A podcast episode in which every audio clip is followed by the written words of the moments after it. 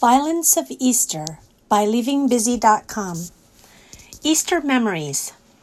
Easter is just over a week away and it brings to mind a springtime long weekend, pastel, bunnies, chickies, eggs, and chocolate. It also includes a festive Sunday morning church service with best dresses, excited uh, musical pageantry over Christ's triumphant resurrection, and an afternoon with family around an abundant table. Tucked in there is the somber assembly on Good Friday for those who choose to acknowledge it, and the violence that makes all the other celebrations as intensely beautiful as they are. Distaste for violence. Violence. I'm extremely sensitive to it. If something is overtly violent, uh, if something overtly violent is going to happen in a movie, I hide my eyes or walk out of the room until it is over. I was always this way, but increasingly so after becoming a mother, and even more so as I age. Images of brutality stick in my head and disrupt my sleep.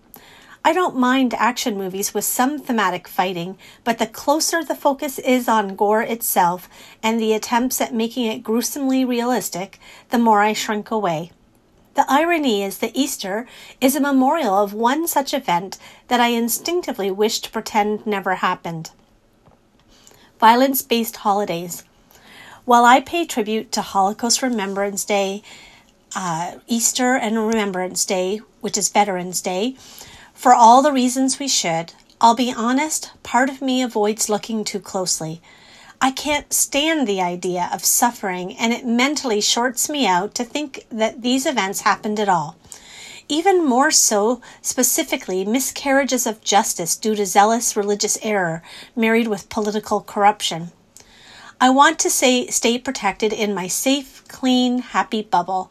Still, I'm brought to a keen understanding that through the observance of these memorials, that we can convenient uh, that we have conveniently slotted violence into neat, segmented compartments that we can avoid if we wish.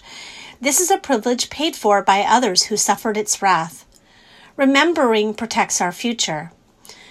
No, we honor those who were scarred by historical violence so we, our children, and our grandchildren can be free and safe from it. Remembering sets our markers. It reminds us of what could be if we don't protect and nurture love in its purest form love for God and love for others. That is the embodiment of Easter. It is exactly what the Son of God modeled for us to follow. Some of the links below are affiliate links, a link with a special tracking code. If you click on one and purchase an item, we will receive a commission. Click here for a full disclaimer. Passionate Violence. A movie that I suggest but had a particularly difficult time watching due to violence is Mel Gibson's The Passion of the Christ. It is probably the most accurate depiction of Jesus' suffering and crucifixion, with the exception of some brief scenes that take some poetic license with the devil's role. It is a chilling blend of the Gospels and historical records of how crucifixion is described in that era. Even devout Christ followers who have rehearsed the suffering of the uh, Easter Passion over a lifetime struggle to watch the horror that was unleashed on our Savior. I've heard these words in my mind as I was, am tempted to look away, as though Jesus himself was whispering, I went through this for you. The least you could do is watch. Others have shared this exact same experience. Through tears, we keep our eyes fixed on every blow inflicted on our Lord, and it brings us to our knees in repentance and love. Looking the other way. The point is that the truth is there for anyone who is willing to look at it, but the violence and what it speaks to our souls is painful to take in because it demands a decision. Rather than face the discomfort, we shut it out, and because we have free will, we can. Historical facts.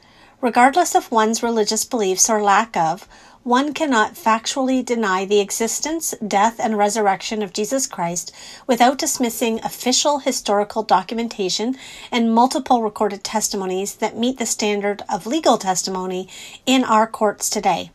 Of course, there will always be those who claim the death, burial, and resurrection of a divine human did not happen, but any sincere attempt to back that up with reliable facts is impossible.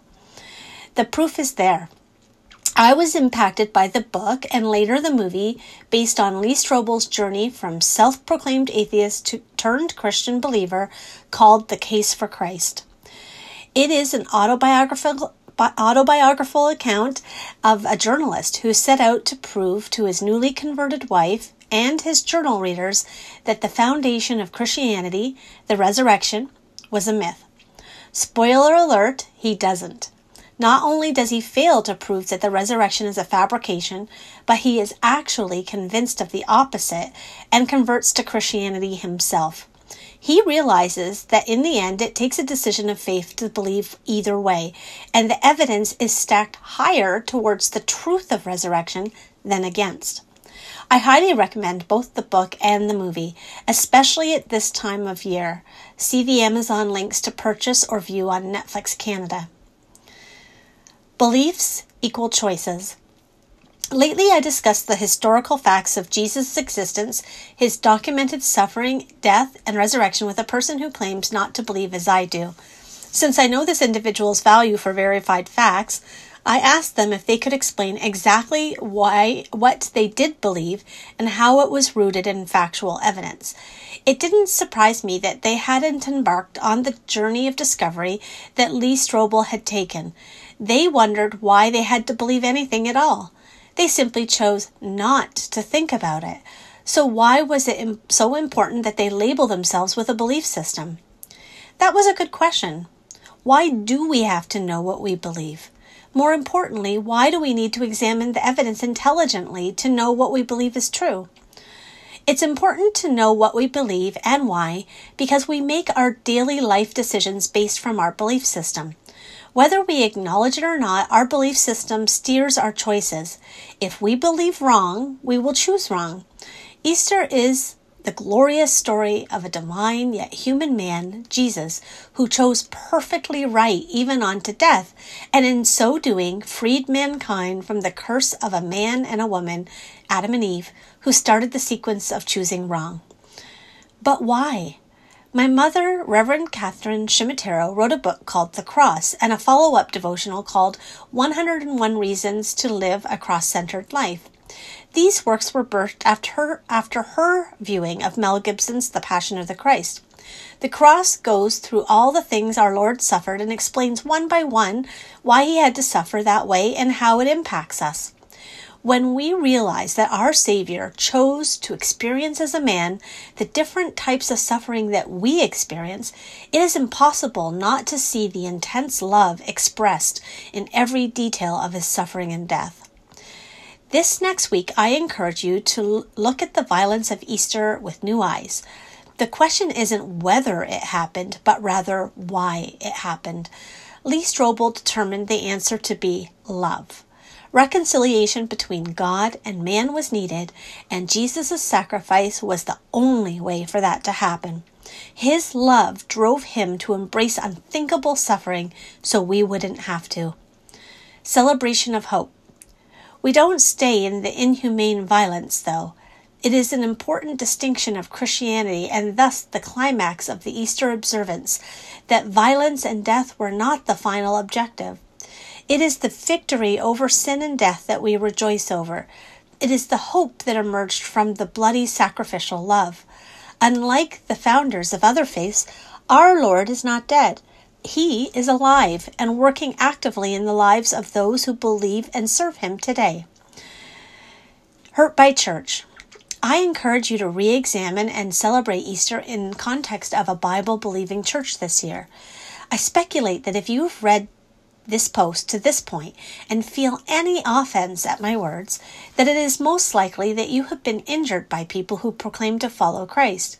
You may have found some relief from that injury by putting space between you and the people who have harmed you, but if no resolution was experienced, you could still bear an infected wound in your heart today that is keeping you from experiencing true peace and wholeness in your life.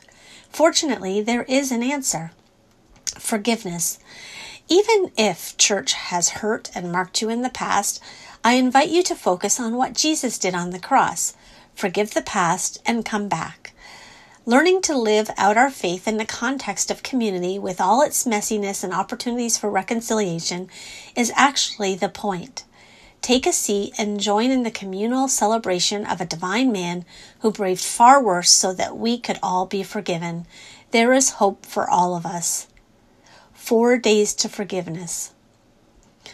Here are some simple action steps you can take to get engaged with this article. Share this Facebook post to be entered into my monthly Tim Hortons gift card drawing. Read KonMari Your Heart, the Life Changing Power of Forgiveness. Sign up for our Four Days to Forgiveness coaching program. Join our private Facebook community. Feel free to comment below. Like and share this article with sharing buttons at the top of this page. Thanks for reading. Melissa Cassidy.